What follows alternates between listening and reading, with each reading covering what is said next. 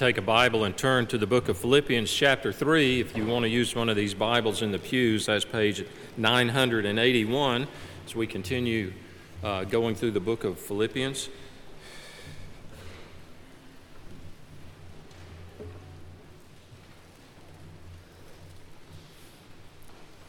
I was uh, thinking when Dr. Patterson was speaking that we're coming up to graduation time within the next couple of weeks, and uh, having had uh, you know, one of our children graduate from the University of Georgia, I remember being there for that graduation in Sanford Stadium and all the tens of thousands of people and, and the thousands of students. Last year, some of you were there, but the speaker at the graduation ceremony, and it takes an hour for the students all to enter the stadium and be seated before the program begins. You got to want it. and the speaker last year was the president of an international corporation. And we all know that typically people don't attend a graduation ceremony to hear a speaker. So the brief, brief is good in a situation like that. Well, somebody forgot to give him the memo, so he went on and on and on. And someone, I guess, had had enough and began to clap. And just like a wave, it went through the entire stadium, and he went and just sat down. And the applaud continued. So if you ever clap during one of my sermons, I will not think it's out of appreciation. No. if you've been with us uh, for the past couple of months as we've been going through Philippians, um, or if you've not been with us, let me just tell you some of the highlights. In chapter 1, the main theme is God will finish the work that He's begun within us. Second chapter talks about how we are to do nothing from selfishness or empty conceit, but with humility of mind. We are to regard one another as more important than ourselves. And Paul gives us the example of Christ as the chief servant and the chief example of humiliation.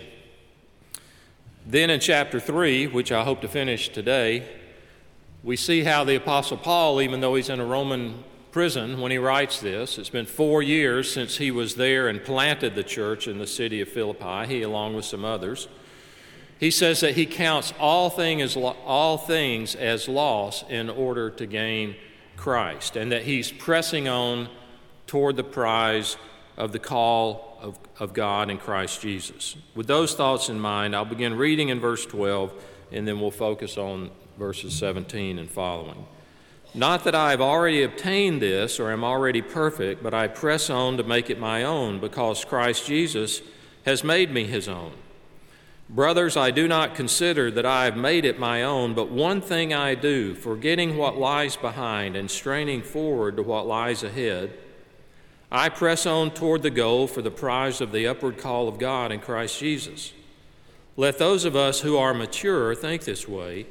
And if in anything you think otherwise, God will reveal that also to you. Only let us hold true to what we have attained. And now for today. Brothers, join in imitating me and keep your eyes on those who walk according to the example you have in us. For many of whom I have often told you, and now tell you even with tears, walk as enemies of the cross of Christ. Their end is destruction their God is their belly, and they glory in their shame with minds set on earthly things. But our citizenship is in heaven, and from it we await a Savior, the Lord Jesus Christ, who will transform our lowly body to be like his glorious body by the power that enables him even to subject all things to himself. The grass withers and the flower fades, but the word of our Lord stands forever. One of the marks of a great teacher is the ability to illustrate abstract truth in a concrete way. to be able to build mental images in the minds of students, to move them from a place of ignorance or confusion uh, to a place of understanding. As I think back to my teachers, uh, and thankfully the Lord gave me many through school and college and seminary, but one that I appreciated the least That's my way of saying the worst teacher I ever had had a photographic memory. And if we ask a, a question, and this was a you never know who's watching this, so I won't, I won't be too specific. But uh, if you ask a question, rather than trying to explain it, the response back was if you look on page 113 in the bottom left quadrant, you'll see the answer to that question. I struggled the in, entire time and, uh, in, in that class. The best two teachers I recall were college professors. One was Dr. Stowe, and he taught geology. When he was explaining ocean currents and how waves work, he began to kind of jog across the front of the room, and it was a big lecture class with a couple of hundred students in it. And then he allowed himself to trip and fall, showing how waves form in the ocean. And, and I, still to this day, I remember that. That was one of many things that, that he would do to try to get these abstract truths across. The other professor that uh, had the biggest impact on me from his teaching standpoint was a biology professor named Dr. Graham. I had him for two semesters uh, human biology and then plant biology. I heard him lecture three times a week for a full year, two, two semesters, never looked at a note, not once. And it was this had two or three hundred students in it. And yet his lectures were in perfect outlines. He literally, and I'm, making this up, he wrote our textbook. The textbook we used was authored by him. So they, they used uh, uh, illustrations when, when talking about uh, aspects of biology. He, he would describe it so that we could, we could understand. Jesus was a master illustrator. Look at the flowers of the field, look at the birds of the air. A sower went out to sow. A certain man had two sons. And many more stories just like that. Do you know what God uses to teach you and me about Him? Of course, He uses His Word, He uses other people as illustrations. And that's why Paul, in this opening verse, verse 17, can say, Follow my example. Join in imitating me, he says in verse 17. How does God illustrate and communicate about himself? He does it through transforming people, through transformation. I looked up the word transformation just as a, far as a literal definition. And it says to change in essence, to change in nature or in character. Now, there's a verse in 2 Corinthians 3 that says this And we, speaking of believers, who with unveiled faces all reflect the Lord's glory, are being transformed into his likeness with ever increasing glory. so, when you come to faith in Christ, when you are saved, when you are converted, you begin to be transformed. God is the one, the Holy Spirit is the one who is transforming you into the likeness of God. it's going to happen. I mean, it's not an, uh, an if, and, or but. It will happen. That transformation will occur. So we are living illustrations, according to that verse in Corinthians, of the Lord Jesus himself. So the Apostle Paul could say, Join in imitating me He's not egotistical here. He's not saying I'm perfect. He's saying I'm being transformed. Those around me are being transformed. And therefore, keep your eyes on those who walk according to the example you have in us. So he's, again, not saying he's perfect. When he uses the word example, it means a pattern of life. He's saying, look at our pattern of life, imitate that. Well, what was what were aspects of that pattern? Well, we know from the previous chapters. These I'm going to name for you are some of the patterns or were characteristics of his pattern of life. He thanked God in all his remembrance of them. He had confidence the Lord would continue that, that work which he had begun within them. He wanted their love to abound in real knowledge and discernment. He viewed his circumstances through the grid of whether the gospel was being advanced or not. That was a pattern. He viewed life as an opportunity to serve Christ, and he viewed death as gain. He counted all things as loss in order to gain Christ. He wanted to do all things without grumbling and complaining, and he was trying to press on toward Christ likeness. Now, if you spend time with a person like that, with a man or a woman like that, then that pattern of life is worthy of imitating. Now, the Lord knows you and I need visual aids. We need illustrations because we need to see truth lived out in flesh and blood as examples. Again, not of perfection, but of direction, that this person is heading in that direction. As a high school student, uh, a, a, fellow that was about five years older than me, John Musselman, who later became a youth pastor at, at my home church and is still a close friend of mine to today and a mentor. He came to me one summer. He was a college student and was home for the summer, and he said, Randy Pope and I, they were close friends and roommates. He said, Randy and I want to get some younger guys and just pour our lives into them to meet all this summer and to teach you the things that God has taught us, to, to disciple you, and would you be interested in doing that with me? And I looked smart, right? Yeah. I said, no, I wouldn't be interested. A year later, I went back to him and said, You know that offer you made to me that day at the YMCA? He said, Yeah, I remember. I said, I'd like to take you up on that now. And, and we began that process. Barbara and I several years ago, I was off on a Sunday and we said, let's go to a church we've never been to. And we, we went to a, a mega church up in Atlanta. And uh, the service was overwhelming. I mean, it was, uh, it was quite a production.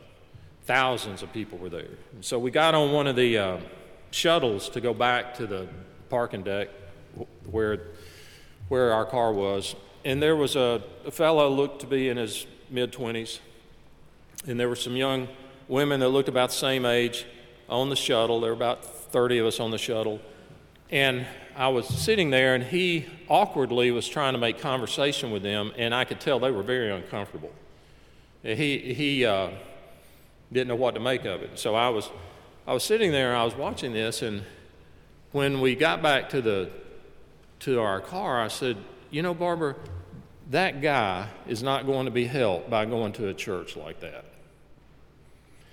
Because if he just goes in and, and uh, let's just say, just attends the worship service, that guy needs some men to disciple him just by the way I saw him trying to interact with them. Now, you may say, well, that sounds harsh and critical. It's just my observation.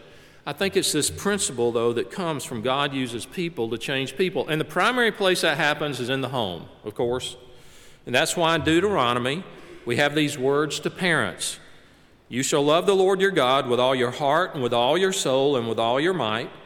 And these words that I command you today shall be in your heart. You shall teach them diligently to your children, and shall talk of them when you sit in your house, and when you walk by the way, and when you lie down, and when you rise. Today we may put it, you shall talk about them when you're in your car, or you're going on a trip, or after the ball game, or wherever it is, or as you sit around a dinner table or as you go through the drive through, you'll talk about these things of God. Well, why does God work this way? Why does God use community? Why does He use other believers to illustrate His truth even in our own lives? Because we cannot really understand what we've never seen. I was taught as a growing Christian, you're to be a spiritual leader in your home. What does that mean? I mean, I, I, I believe that. I never saw that. So when I never saw a family devotional. Now, I'm not faulting my parents. My dad was not a believer, my mother was. So I think in the church we can say, well, you need to do this. And the person's listening saying, I don't really know what you're talking about. I think I do, but I've never seen it. God intends that non Christians also will see the power of the gospel in the people they know, and only when that happens can they see God Himself. This had happened with Paul. Remember, his name was Saul of Tarsus, later changed to the name Paul. But he had examples that had made an impact on him. He was there when the first Christian was martyred, Stephen. Stephen, the deacon that we find from Acts chapter 6, and he's, he's stoned to death by the very court, orders it, that had condemned Jesus, the Sanhedrin. And Paul, Saul, was an eyewitness to this and commended it and even made sure, said, hey, you can put your belongings right here and I'll watch over them while you pick up stones to kill him. And it says in the Bible, he was in hearty support of what had happened. He would have said, Yeah, good job. We killed him. Later, he's converted. He lives the rest of his life making reference to the fact, with regret, that he had been a persecutor of the church. But if we don't think Stephen's example played a part in Saul's conversion, to see a person, even as they were dying, as he was dying, say, Father, forgive them, they know not what they do. And then to look up and say, I see the Son of God standing at the right hand of the Father. This is an important principle. So Paul says, Follow my example as I follow the example of Christ. He says that in 1 Corinthians 11. Now, let me press on. In the next two verses, he's going to say, Don't follow the example of these others. We come now to this contrast. And he says, For many, in verse 18, of whom I have often told you, and now tell you even with tears, walk as enemies of the cross of Christ. So now he's going to say, Be imitators of us, but don't walk like these people. Honestly, we're not sure who he's talking about. I've got probably 15 commentaries, scholastic commentaries, all sorts of commentaries on Philippians. And pretty much those who have spent their lives studying these things say, we're not sure who he's talking about. They may have been the Judaizers, those wanting believers to still obey the Old Testament law. They may have been false teachers. They may have just been opponents uh, to the Christians. We're, we're not sure. But this marked their lives. First, he called them enemies of the cross. Then he says their God is their belly or stomach. That's a word that a broader word that means sensual appetites. They, they're concerned only with their own creature comforts and with pleasing themselves. Another aspect, he says, they have their mind set on earthly things. They're, they're only thinking about possessions and reputations and position in this life. No, no thought of the afterlife, focusing only on the here and the now. And then he says about them, their destiny of such is destruction in verse 19. Speaking of hell, the place where God will cast those who do not know him, it's inevitable when they glory in what they really should find shameful. We live in a day like that, don't we? When it says they glory in their shame, it means the thing that you should be ashamed about, you're boasting about. Paul denounces them, but not out of hatred, not out of callousness. He says that he, he grieves, he weeps over them. It says in verse 18, even with tears. So, here are these two contrasts imitate us, follow the pattern of our lives. Don't imitate them. Be aware that they're headed to destruction. So, what are we to do? Well, we're to think about home. Verses 20 and 21. It tells us there, but our citizenship is in heaven, and from it we await a Savior. This important context is always important. I'll remind you again the Philippians lived in the city of Philippi, named after the uncle of Alexander the Great. And it was a Roman colony. So even though it was far from Rome, uh, people still lived there by Roman law. They acted like they were in Rome. They dressed like they were in Rome. The architecture was Romanesque. They used Latin in all their official documents. But most significant, if you were a citizen of Philippi, you had all the privileges of being a citizen of the city of Rome.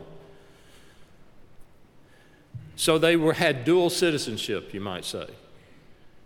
We live in a day when many countries honor dual citizenship. It's pretty, it's pretty common. Um, that is, a, you can have a legal status in two different countries, uh, be regarded as citizens of both. But here, the country he's talking about is we live in this world, but we have another country, and that's where we're headed. And that's heaven. We eagerly await that, he says because we're waiting for the one who is coming from heaven, and that's our Lord Jesus. What will he do? Verse 21 says, He will transform our lowly body to be like his glorious body. Remember at the beginning of the sermon, I hope, hadn't been that long, has it? The word transformation. The definition of transformation to change in essence, nature, and character. Well, that's what's going to happen to us. It's happening now as we grow in Christ. It began when we became Christians. It continues through the process of sanctification, either until you die or Christ comes again, Christian. But at death, that process will not stop, it will go into hyperdrive. Whatever transformation we've experienced now is going to be dwarfed by what will happen then. It says in 2 Corinthians, Corinthians 3 we who with unveiled faces all reflect the Lord's glory are being transformed, that's what I read to you earlier, into his likeness with ever increasing glory. If you were to ask me, tell me the gospel, tell me one word that you think is the essence of the gospel, my opinion would be it's the word substitute. Christ took our sin, He took my sin, He gives me His righteousness, He's a substitute, died in my place. If you were to ask me, tell me in one word, what does it mean to grow as a Christian? I would say transformation. Transformation of our thoughts, transformations of our values, transformations of our desires.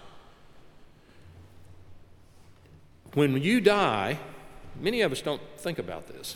So I want to explain a little bit and urge you to read some things on that. When a person dies, a believer, their soul goes immediately into the presence of God, but not the body. We're not sure the state that that person is in. It's not a, it, it, it's a soul it's a soul from some of the teaching in the New Testament that's able to see and hear and so forth, and yet your body remains here. That is called the intermediate state. That's not the final destination. Then, when God sets up the new heavens and the new earth, we will enter into what's called the eternal heaven, when you will have a glorified body. Now, I don't want you to think about your present body, it's, it's much more encompassing than that it compares it to the body of Christ in his resurrected state. What's interesting about that is when the disciples saw him that first Easter and then in the 40 days following that, none of them immediately recognized him.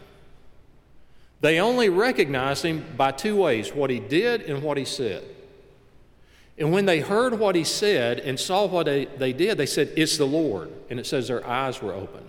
So, in some way, that body, that resurrected body, was very different from the previous body. But what does he say to Thomas? The wounds. It still had scars. So it was similar, but it was different. God has a glorified body for you. We'll have that glorified body. That is the eternal heaven. So, this body, that word lowly, that's the understatement in, in the scriptures. You think about this body, it ages.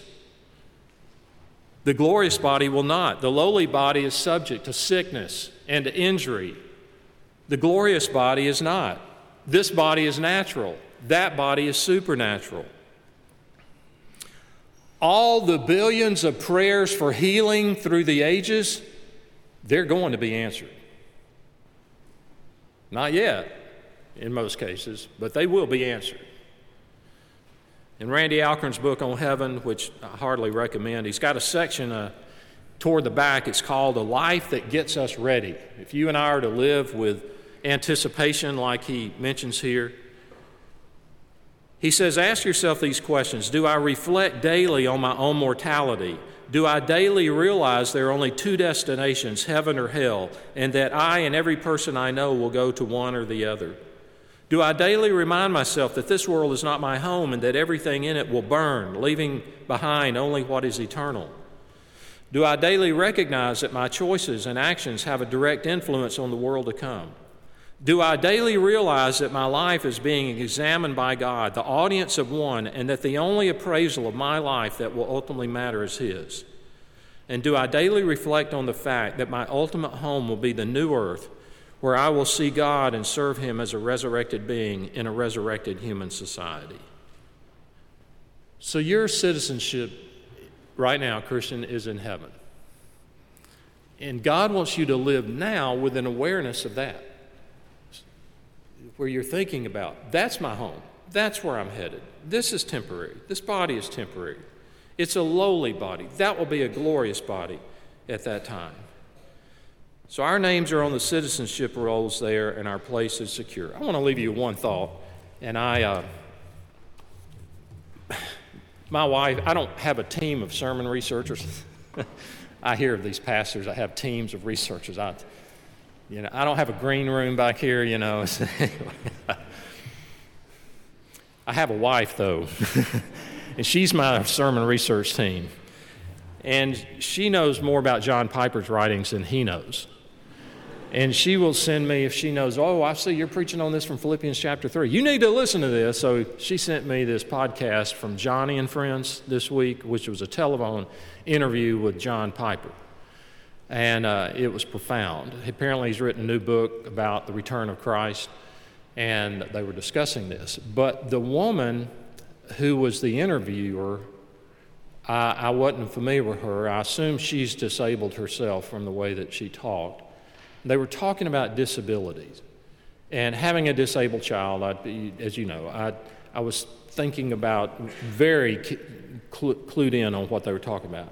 And she made this comment Often the healings in the New Testament, when you think about disability, these people were cut off from community.